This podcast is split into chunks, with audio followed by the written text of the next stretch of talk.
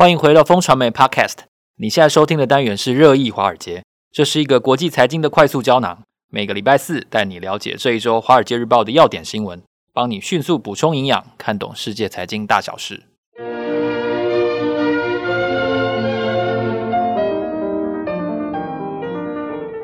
各位听众朋友，大家好，今天是二零二四年的一月十一日，我是风传媒的财经副总编辑周启源。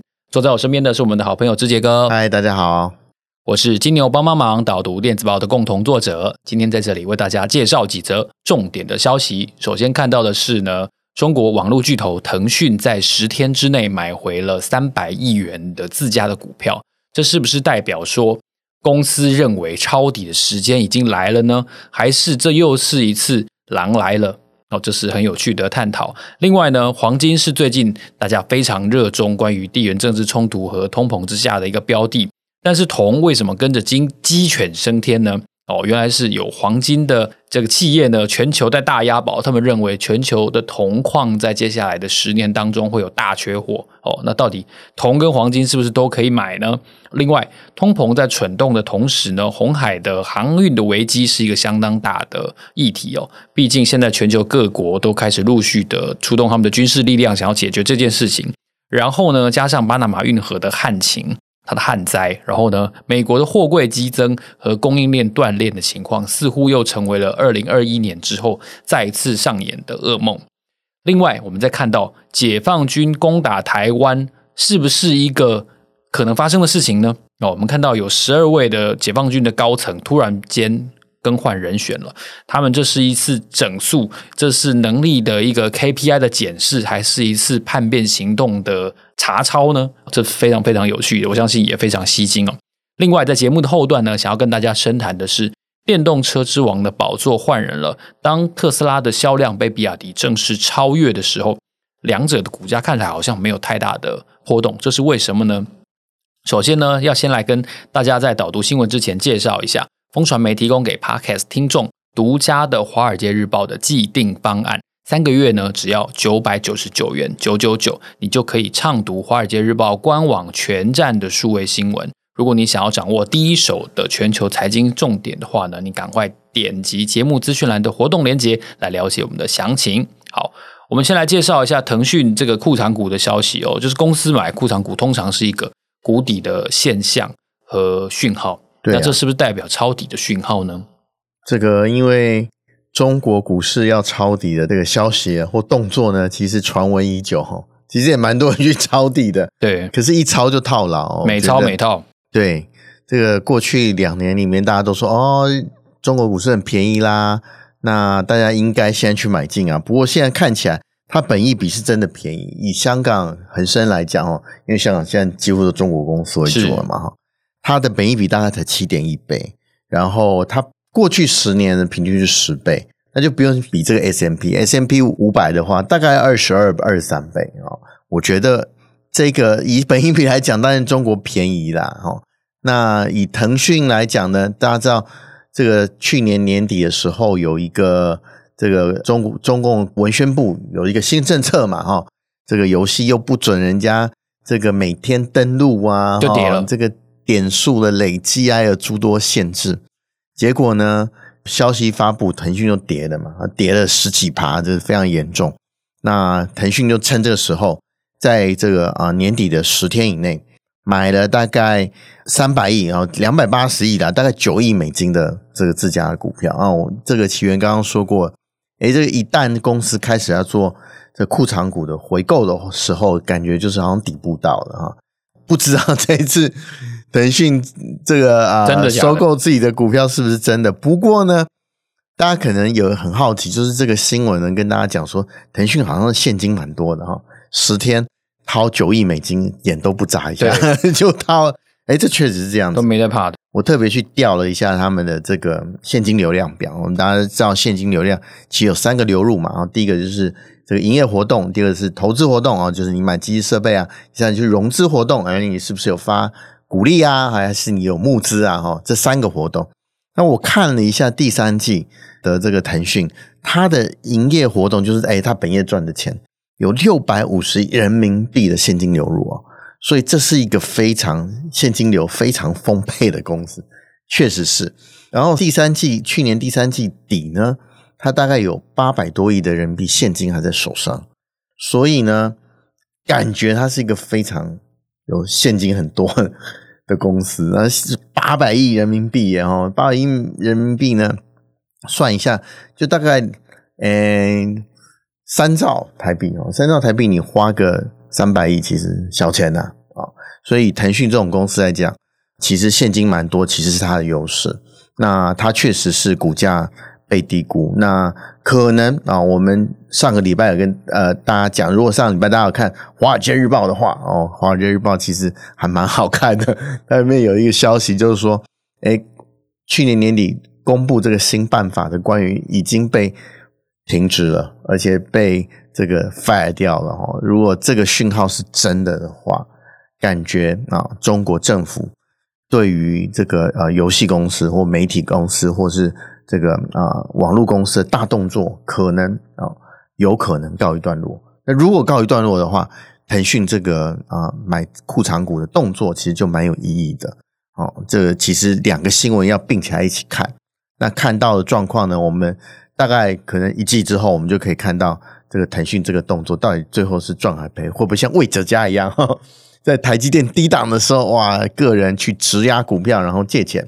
现在感觉魏哲家是对的嘛？啊，那我们看看腾讯这一次三个月以后就见真章了，看看这次库藏股的执行是对还错？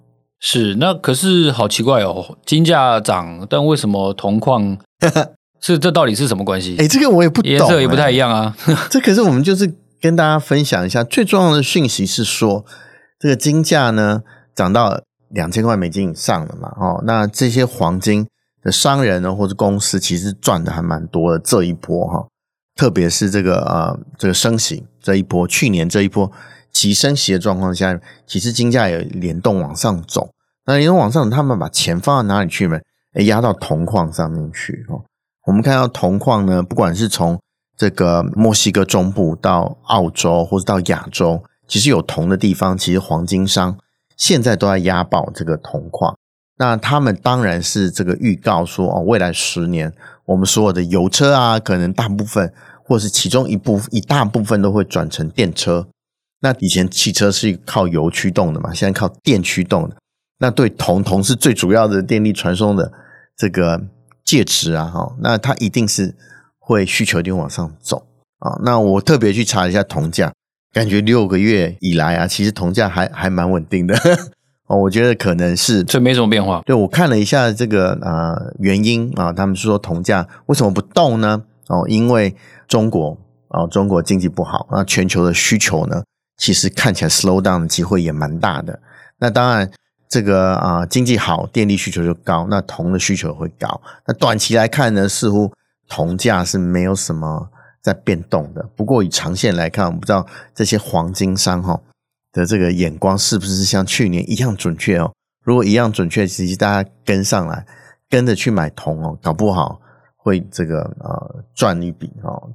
特别是如果这是十年大趋势的话，我觉得如果对铜有研究的投资人哦，可以看看长线而言，这个是不是跟黄金商的眼光一样哦，可以长期压住。那短期呢，可能看到。这个全球需求可能停滞，或是这个减缓的状况，然后可能会铜价会有压力，搞不好会是一个长线这个进货的这个可能的很好的机会。我们就看这个就要看三年了，嗯，看三年准不准。是。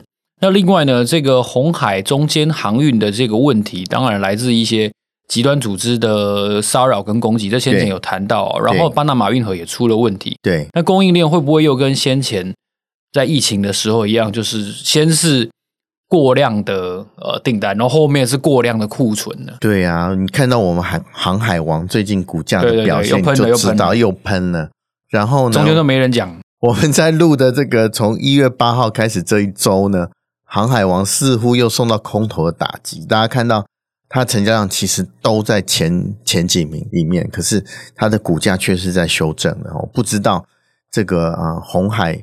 现在我们看到红海这个危机难解嘛，哈，这是第一个。第二个呢，啊，巴拿马运河啊，因为气候变迁关系有干涸的感觉，就水位不够。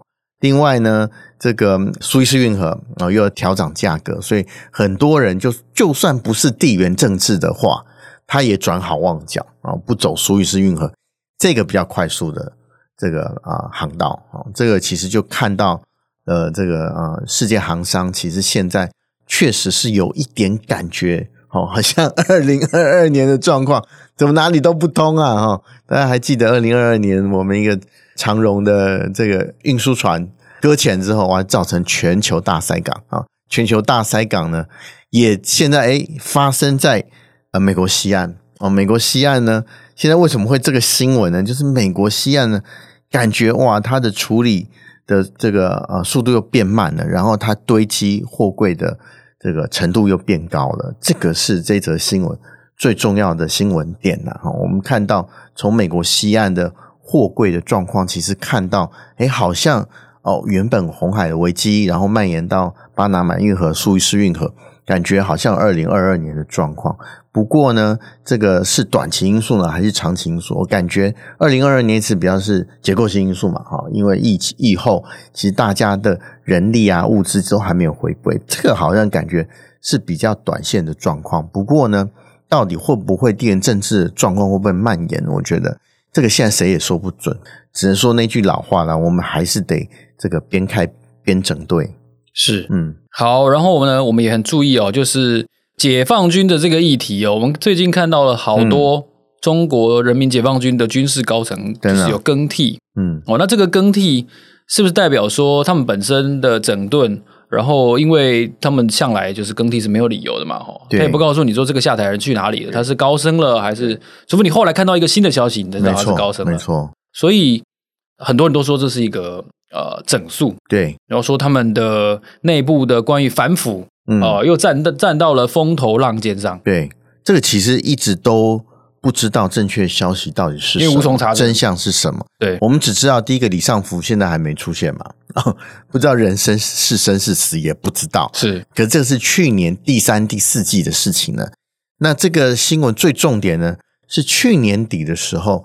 习近平突然换了十二个星星级的将军啊！哇，这个大家想，如果在台湾发生，解放军这么大，他换了十二个，那台湾如果发生同样比例在台湾发生的话，连续哦一起换哦，这个是非常大的军事高层的震撼啊！我觉得这个内情，老实讲，大家都不理解啊，不知道状况是什么。不过这个规模其实前所未有的这个大了哈。以这个习近平来说，虽然他的整数已经在我们看到过去十年已经整数了五百个将军，呃，五百个这个人士了哈。可是呢，这次新星级能够做这么大的调整，这个对中国中国来说还是一件大事。那大家就猜测啊，他到底是为什么？有几个可能嘛？第一个就是反贪哦，这个是呃反贪的大旗一定要举着嘛哈。第二个就是那可能就是呃能力不够哦。因为呢，我们看到这个现在中国在整军经武啊，那是不是有一些啊军备整备的不符合预期？这个是另外一个可能。第三个可能呢，就是这个叛变。那叛变的可能，其实在西方媒体也甚嚣尘上。大家觉得，哎，是不是这个去年啊之前的火箭军啊地理位置的这个连地图哦这么详细的地图都被。美国军方知道了哈，那这个是不是有人啊在军方的高层就是有泄密的动作？我觉得这个是三种可能哈。这个啊，十二位军事将领高层突然调整，加上李尚福现在仍然啊失踪，然后新的防长呢虽然上来了，不过呢 大家都不认得他，感觉呢都不是准备好的状况。我觉得这个是比较令人担心或需要关注的，就突然啊换了，然后上新来的新人，大家也不认识他，不知道怎么跟他这个交往。特别是呃，中国防长主要是负责外交哦，跟其他国家做军事交流的，或者军事沟通的重要的桥梁。那这个人其实你的对手，比如说美国，都对他很陌生，这个是非常非常奇怪的安排。所以这个新闻就整理给大家参考了。那。至于呢，我们必须坦白说，我们不知道详情。至于呢，呃，未来会怎么发展，我们只有这个继续观察，才知道对台海关系会不会有影响。是，看来是一个还有待发酵的一个消息。没错，没错，真的。嗯、那后面我们就就要再来谈一下电动车的这个销售量了。比亚迪超越特斯拉这件事情，我相信全球的财经媒体大概都有相当程度的报道了。是是，当然股价的反应是不大了，但是我相信它的这个在数字背后，整个产业的运作逻辑可能是有很大的一番变化。对，对就是呃，这个新闻为什么会变成新闻？最主要是去年第四季的状况嘛，哈。我们第四季看到了比亚迪的纯电哦，哦，纯电不是新能源车哦，它大概是五十二点六万辆。那去年第四季，那 Tesla 呢，在这个同期呢，大概只有四十八点五万辆，那正式正式超越在电动车里。我们之前其实讲过好几次，可是那个是新能源车，是也就是加混动或者我们台湾讲油电嘛，油电混合车加上电动车。可是这一次呢，是真的在电动车领域，特斯拉真的被比亚迪超越了。哦，这个是。给大家的提醒，那这则新闻为什么会被这个台湾的媒体广泛的这个来传播？其实也是因为这个原因，是电动车。那其实特斯拉其实去年表现其实不差，它大概交了一百八十一万台的这个电动车，其实跟华尔街预期差不多。那重要是比亚迪太厉害了，比亚迪真的是超超日赶美啊，一直在往前冲。那大家一定会想说啊，比亚迪一定是政府补助嘛？啊，那其实我特别去看了这个第三季的资料，看到呢，比亚迪去年第三季呢，其实赚了大概一百零四亿人民币啊，这是纯益啊。那大家猜一下，这个政府补助多少呢？大概九亿多，十亿不到，就这么少吗？嗯，也就是这个是比亚迪财报上面的哦，也就是说，政府补助占了它整个纯益哦，纯益的十分之一而已。另外十分之九的钱其实都是自己赚来的，那这个呢，在中国电动车市场这么拥挤的状况下面，其实是难能可贵的成绩啊！这个不得不给比亚迪这个鼓鼓掌啊！对于如果是比亚迪股东的话，这个波克夏应该是蛮高兴，不知道为什么要卖他股票啊？这个公司其实还蛮好的啊！好，那可是呢，这个新闻呢，呃，我们最关心的就是，哎，对对。Tesla 的股价到底会什么影响？诶，观察了一个礼拜，好像还好，没什么影响啊。大家其实觉得，诶，Tesla 好像老神在在。那其实，其实马斯克也在他 Twitter 上面这个回应啊，他说：“诶，其实大家不要把 Tesla 想成是汽车公司嘛，哦，它只是一个行动的 AI 或电脑公司而已啊，它是要带给大家未来生活的，而不只是汽车而已。这个确实是。” Tesla 或者 Musk 一直以来的这个啊论点吧，哈，那其实 Tesla 现在重要的两个目标呢，其实并不是跟对标比亚迪这家公司，其实他想要推第一个价格更便宜的车，那当然要扩展市占率啊。第二个呢，它虽然它的生产成本在美国、欧洲或是日本其实都相对低啊，做电动车，可是它还是希望把它的生产成本减半。啊，这样它竞争力会更强。是，我相信跟比亚迪更可以一拼啦。那虽然他不跟迪亚比亚迪嘴上说了，不把它当做这个竞争对手，不过看这两个动作好像都是啊。哦，推出更低的、更低价的车，这个诶比亚迪最厉害的其实就是平价车款。对啊，对啊。第二个呢，就是把生产成本减低嘛，这样子它可以继续打价格战，然后把对手新，特别新的对手逼出市场。我觉得这两个动作呢，虽然表面上看起来都不是针对比亚迪，不过呢，这个骨子里面，我相信比亚迪一定是 Tesla 的假想敌。这个马斯克这么好面子，大家说他吸毒呢，他就马上 在推特上面回应，特别是 WSJ 哈，这个《华尔街日报》我们同事说，可能最近跟他有仇，结了梁子，两个人啊。然后这个马斯克呢，以前吸毒的新闻呢，其实我们看这则新闻呢，没什么新的。他就把其他以前的整理一下，然后唯一新的呢，就是说，哎，现在这 SpaceX 跟 Tesla 的股股东啊董事们都有点焦虑，他现在吸毒状况是不是更严重了哈？可是呢，again，股价没有影响，各位，我们就是看看这个股价到底有没有什么影，股价最准了哈。如果风吹草动，股价应该就会有松动的状况了哈。那这两则很重要关于特斯拉跟比亚迪的新闻呢，就给大家参考。那我相信以后电动车的这个竞争啊，你争我夺，一定会继续。我们还可以慢慢吃瓜，好戏在后面呢。好，感谢大家的收听，这里是热议华尔街。下个礼拜四的早上八点，我们会在这里继续为大家导读华尔街的重点要闻。如果你想要知道更多最新消息的话，欢迎你透过节目资讯栏当中的连结订阅我们发送的免费电子报。每周会有三封，为你快速掌握国际财经大事。让我们下周见，拜拜，拜拜。